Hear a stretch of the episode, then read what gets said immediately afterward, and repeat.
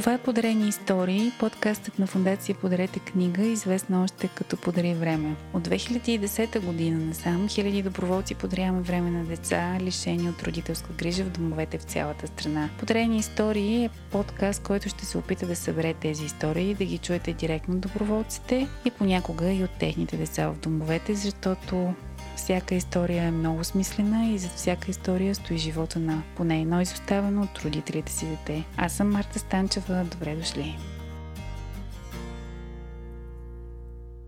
Здравейте и в третия ни коледен епизод, Christmas Special Edition. Днес вече в на вечерието на новата година, а след като минаха топлите коледни празници, сме тук с Сузи Хатим, с която ще си говорим за една стъпка след а, приемната грижа и това да бъдеш приемен родител е всъщност да осиновиш дете. На нея се е случило и тя ще ни разкаже малко повече за тази стъпка и как решаваш да го направиш, защото това е нещо, което със сигурност много хора обмислят, колебаят се, чудят се трябва или не трябва, готов ли съм или не съм готов, как бих се справил, какви са предизвикателствата. Та много ти благодаря, Сузи, че си съгласи да си поговорим за това, което е наистина лично и добре дошла в Подарени истории. Благодаря ви, благодаря за поканата. Ти си доброволец за фундацията колко години? Ами,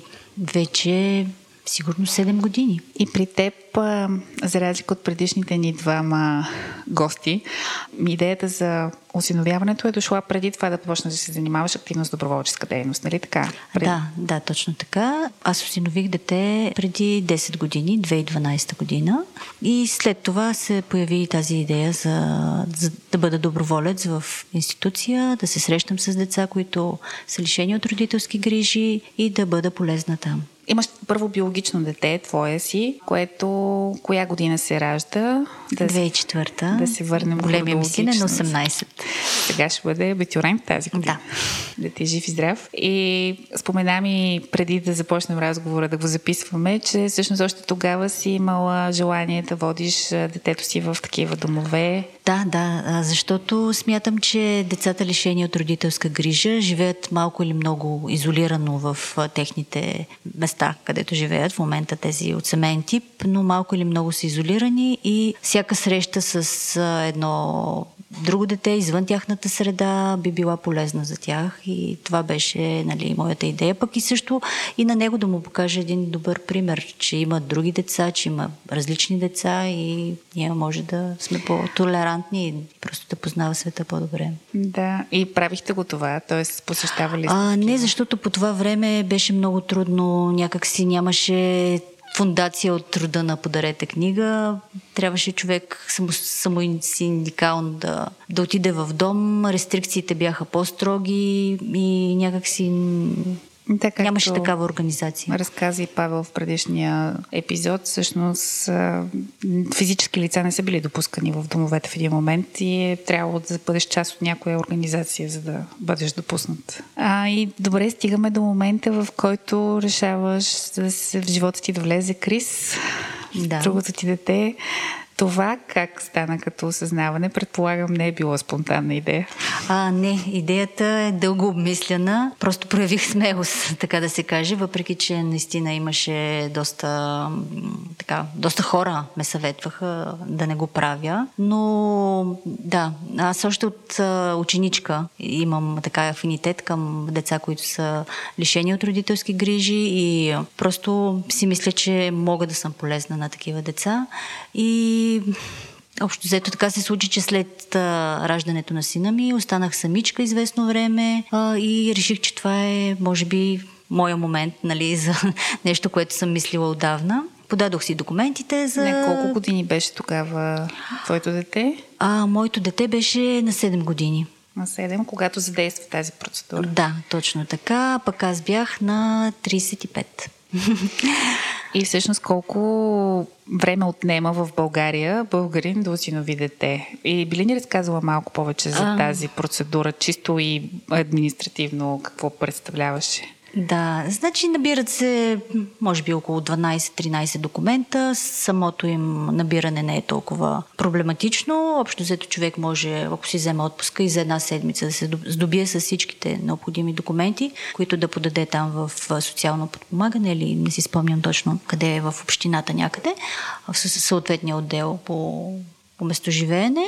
След това се започват едни срещи с социален работник и те са, може би, не знам точно колко срещи, то не беше толкова скоро, примерно около 10 срещи. Социалният работник изготвя един доклад, правят се няколко посещения в дома. Не, мисля, че само едно посещение в дома се прави, за да се видят условията, където евентуално нали, детенцето ще живее. Изискваха ли да има отделна стая за него?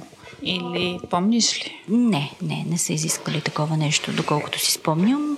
Но аз имах така или иначе, разполагах с, с детска стая. Към момента всъщност нямах собствено жилище, но живеехме в добри условия. Така или иначе имахме детска стая. Изискват се две препоръки от някой близък на кандидат-осиновителя и след това се вписва, нали, излиза се с становище и се вписва въпросния. А, Ходих и на курс, а, който е за кандидат осиновители. Той беше примерно два уикенда, нещо от рода, а, където, нали, мисля, че е доста полезен, но все пак може и така да, още да се увеличи обема на този курс, защото има, има си предизвикателства.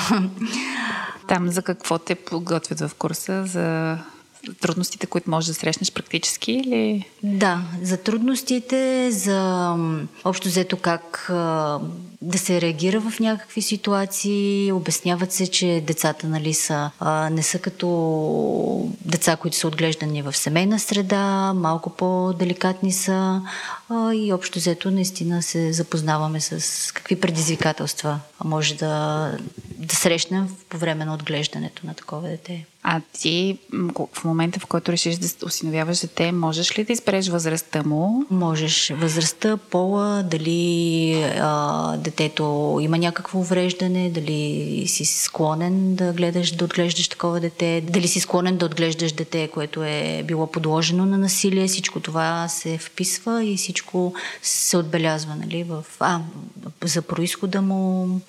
Някаква история наследствена? А, а, не, не, имам предвид а, като раса, дали а, държи човека да е а, с... А, дали да е от ромски происход или да е... Да, може не. да е смесен или нещо от рода, mm-hmm. но това се... не е сигурно, нали, че... Тоест, прямо както майката го е декларирала, така или иначе.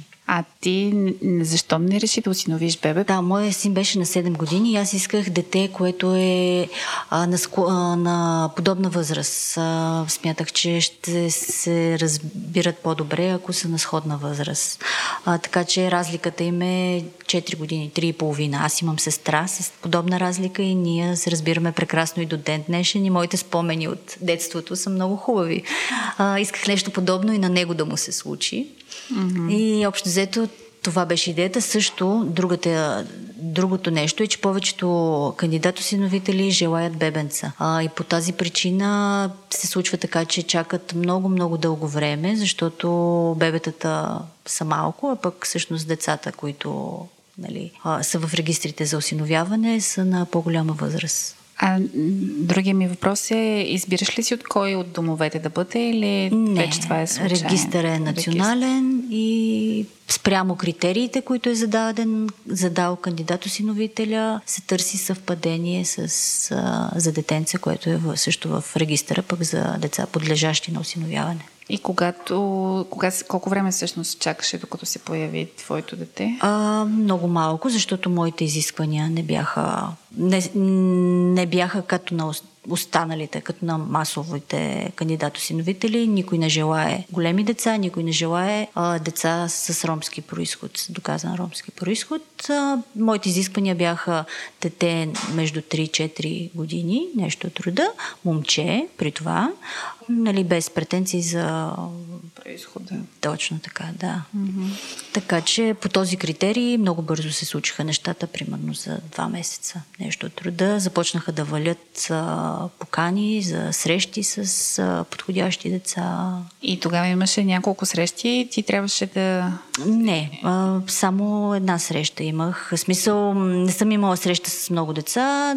А, но имаше предложения за да отидеш да, защ... да видиш да, и други деца. Да, защото те от всичките там домове, където живеят децата, започват, нали, казват, ние имаме подходящо дете и изпращат. А, то се изпраща като писмо. И не знаят, нали, че от друго място също са изпратили. Общо взето, но процедурата се стартира само с едно дете. Така или иначе.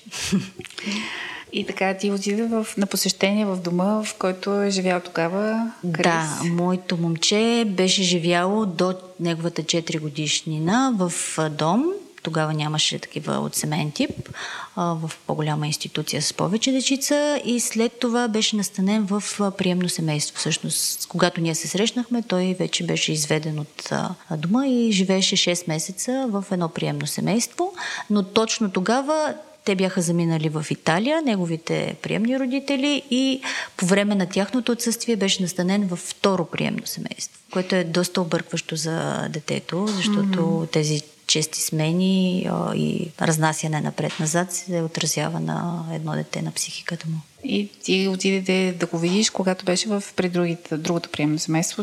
Да, да. В период на 6 месеца? Не, в период на един месец беше при второто mm-hmm. приемно семейство. След това, даже понеже а, нали, самата процедура тече около месец, той, синът ми беше върнат в първото приемно семейство.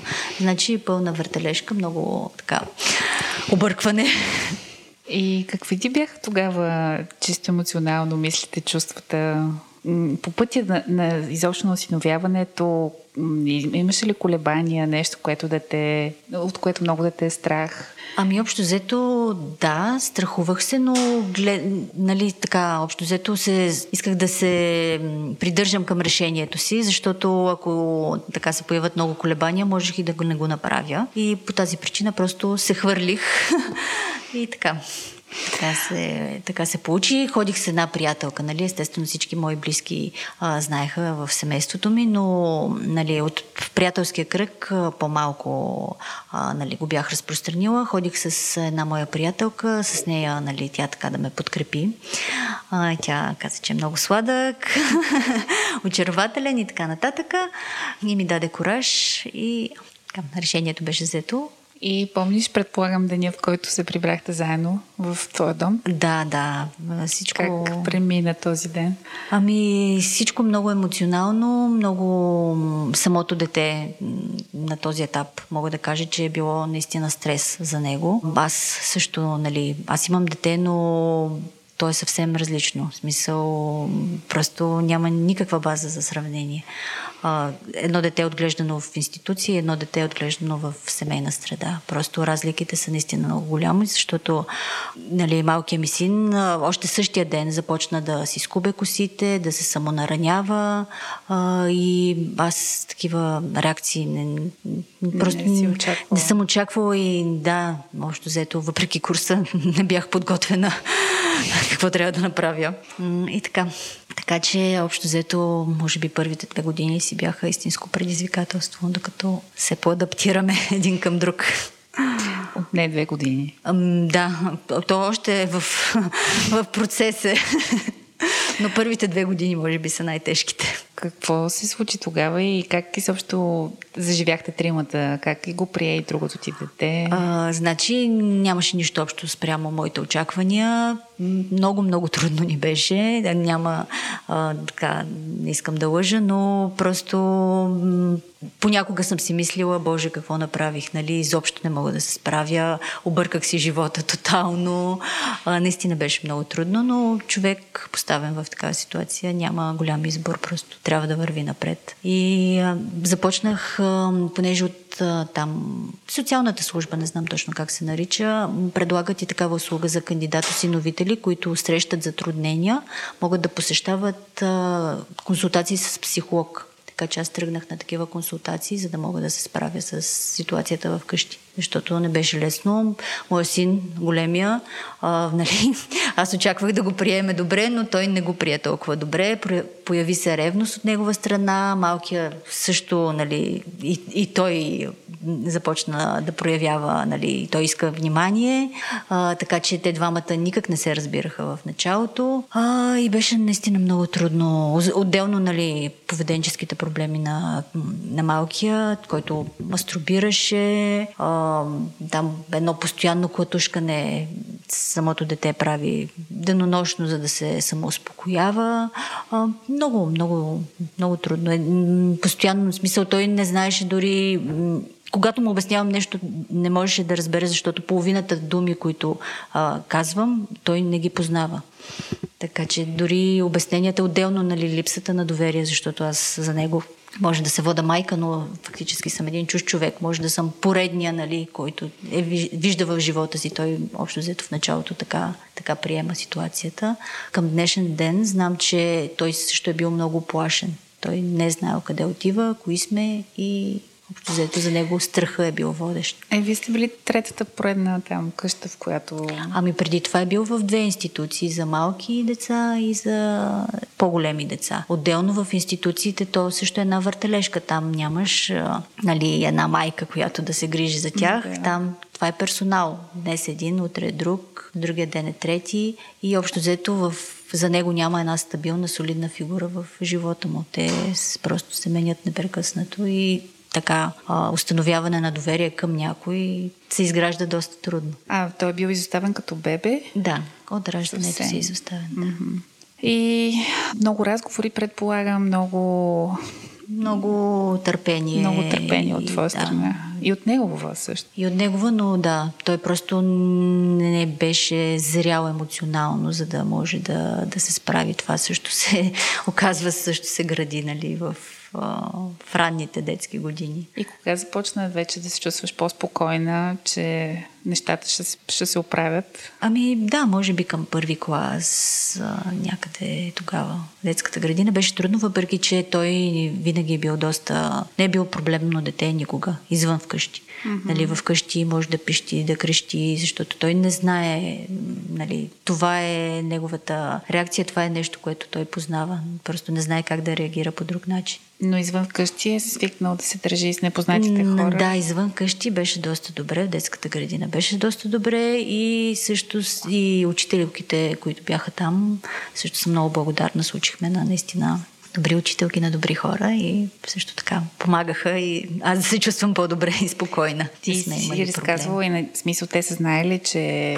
Не, не, аз умишлено държах а, тази информация, за да не го третират по различен начин, mm-hmm. общо взето. Това ми беше идеята. Не съм казвала на, нито в детската градина, нито в училище. Нали, вече когато той порасна достатъчно, той си преценява на кой да сподели това нещо. А той има ли спомени, понеже е бил малък от това идване в дома ти, мисля, когато си го вече официално е бил част от вашето семейство, има ли спомени от това време точно или са по-скоро смътни? Да, има смътни спомени, да. Има това смътни. казва, че е бил много оплашен и че не знае кои сме, какви сме. И също си спомня, нали, че той е малко така бил по-бурен в емоциите си, в реакцията си. Аз съм ви виждала заедно. Сега изглеждате като истинско семейство и сякаш наистина си му майка. ние сме истинско семейство и аз съм му майка. Имам предвид, дори физически си приличате, а, което да. много силно впечатление ми направи първи път, като mm-hmm. видях. Може би от дългото живеене заедно той е придобил и разни свои маниери mm-hmm. така. И, и в усмивката имате много, наистина много общо. Физически прилича на теб, Супер. което а, да, е много впечатляващо. И а, за мен отстрани погледнато, аз никога не бих казала, че, че той е осиновен. Mm-hmm. Как всъщност вече последствие по-леките години. Как... Например, сравними ги с други, другото ти дете. В начина по който са израствали, те са минали през едни и същи години. Сега всъщност Криса на 14? Криса на 14, 8 клас. Да. Ами много са различни. Всъщност с, с течение на времето така се получи, че не са си близки, не са приятели, но имат а, добри взаимоотношения. В смисъл, тази ревност продължи, може би, не повече от половин година и след това просто големия ми син спря да му обръща каквото и да било внимание. нито добро, нито лошо. Общо взето, така че не са имали типичните дразги за между братя, между брат и сестра такива дразги и до ден днешен нямат, нали? Но просто не и не общуват толкова много. А, Иван, големия ми син, той някакси, той пък по-зрял за възрастта си и общо взето малкия никак не му беше интересен. Просто неговото ниво нали, на позна... познание на света то беше пък за деца, които са съвсем малки. Нали, общо взето не намериха допирна точка. А, но към, ден, към днешен ден имат наистина добри взаимоотношения, така пазят се един друг. А те не са в едно и също училище? Не, не са в едно и също училище и са много различни. Всъщност, а, а, големия е така много... Те, и, и малкият е комуникативен, но големия е много обаятелен, да се каже. Винаги е бил много спокойно дете, много разбрано дете, а, докато малкият е по... Примерно с големия, аз не съм имала никакви трудности. Той е бил просто абсолютно, нали, така, гледан по-толерантно, по по-свободно, нали? Като съм знаела, че ако нещо се наложи, винаги когато кажа, се приключва с а, това, което нали, аз съм против. А, така че не съм имала необходимост от някакъв много строг контрол, докато малкия просто трябваше да се установят някакви много така граници, които той нямаше. Той просто не знаеше докъде може да, какво може да си позволи, докъде това да стигне някакси самоконтролът при него абсолютно липсваше. Така че той е гледан много по-строго, а с много по-вече ограничения. Не, че на мен така ми харесва, но просто се налагаше по този начин. И към ден днешен, може би, мисля, че този подход така трябваше и към големия да го приложа, защото малкия така някак си стана по-дисциплиниран, докато големия малко се поразхайти, но мисля, че са добре нещата. Той сега Криси в гимназия вече, първа година? Да, първа година в гимназия. Сега къде учи? А, училището се казва професионална гимназия по механо-електротехника. А, и специалността му е нещо като елтехник за в производството. Той ли си го избра или заедно а, го Заедно го решихме. А, така, значи, разликата също между двете деца е, че едното, по-голямото, м- просто му се отдава много повече ученето. На малкия му е много трудно всичко, абсолютно всичко, свързано с и езиците, и, м- нали, и разказвателните предмети са му трудни, и а, математиката му е много трудна, така че успеха нали, се различава. А, докато големия просто от въздуха учи всичко. и са в две различни училища, но това училище, той има нали, някакъв афинитет към тези мъжки професии, а, така че това училище ми се стори нали, в центъра, като нали, не много голямо училище. Професията ми се струва така перспективна, така че... Да, ще си има занаят най-малко. Да. Дори да продължи да учи повече. Така че общо взето от възможните гимназии, защото нали, с... А, все пак някои училища са с по-висок бал и нали, един вид са недостъпни за децата, които имат по-нисък успех. От възможните гимназии изпрахме тази. Mm-hmm. А, големите син тази година е абитурент и да. ще продължава да учи? Да, ще продължава да учи. Готви се в момента. Готви български и математика. Тук някъде в България или иска да може би, в чужбина? Може би в чужбина по-скоро, но за всеки случай ще пробваме и тук. Mm-hmm. Ми успех ми пожелавам. Благодаря. Един въпрос искам да ти задам, понеже има много случаи, даже в предишния епизод Павел разказа за случай за дете, което е било осиновено и след това разосиновено три години по-късно. Минавало ли ти е през ума в тези първите години, които сподели, че са, много, че са били много трудни, всъщност да се откажеш? Ами не, няма, няма такъв вариант кое те крепеше и защо няма такъв вариант? Ами, то може би си е до човека, но аз а, съм такъв човек, не се отказвам лесно. Общо взето, понякога съм, нали, събуждам се сутринта и си казвам пак наново всичко. Общо взето се построявам през, а, нали, всеки ден, всеки ден просто. Вечерта съм съсипана, но сутринта ставам и наново продължавам. Няма как. Кой ти отказа тогава най-голяма подкрепа в този период? Ами, приятелите, общо взето, семейството, приятелите, примерно майка ми, понеже много, нали, двете деца, нямаше как да... Общо взето всичкото ми внимание беше за малкия, защото той изискваше повече внимание с неговите постоянни провокации, с а, това поведение, нали, той постоянно тества докъде може да стигне, нали, постоянно те предизвиква, постоянно те провокира. А, и общо взето бях много, много ангажирана с него, а, нали, което пък другото ми дете също е малко, също има нужда от внимание и така, примерно, а, постъпвах уикенда, един отива при баба му, малкия, примерно, и се занимавам с големия.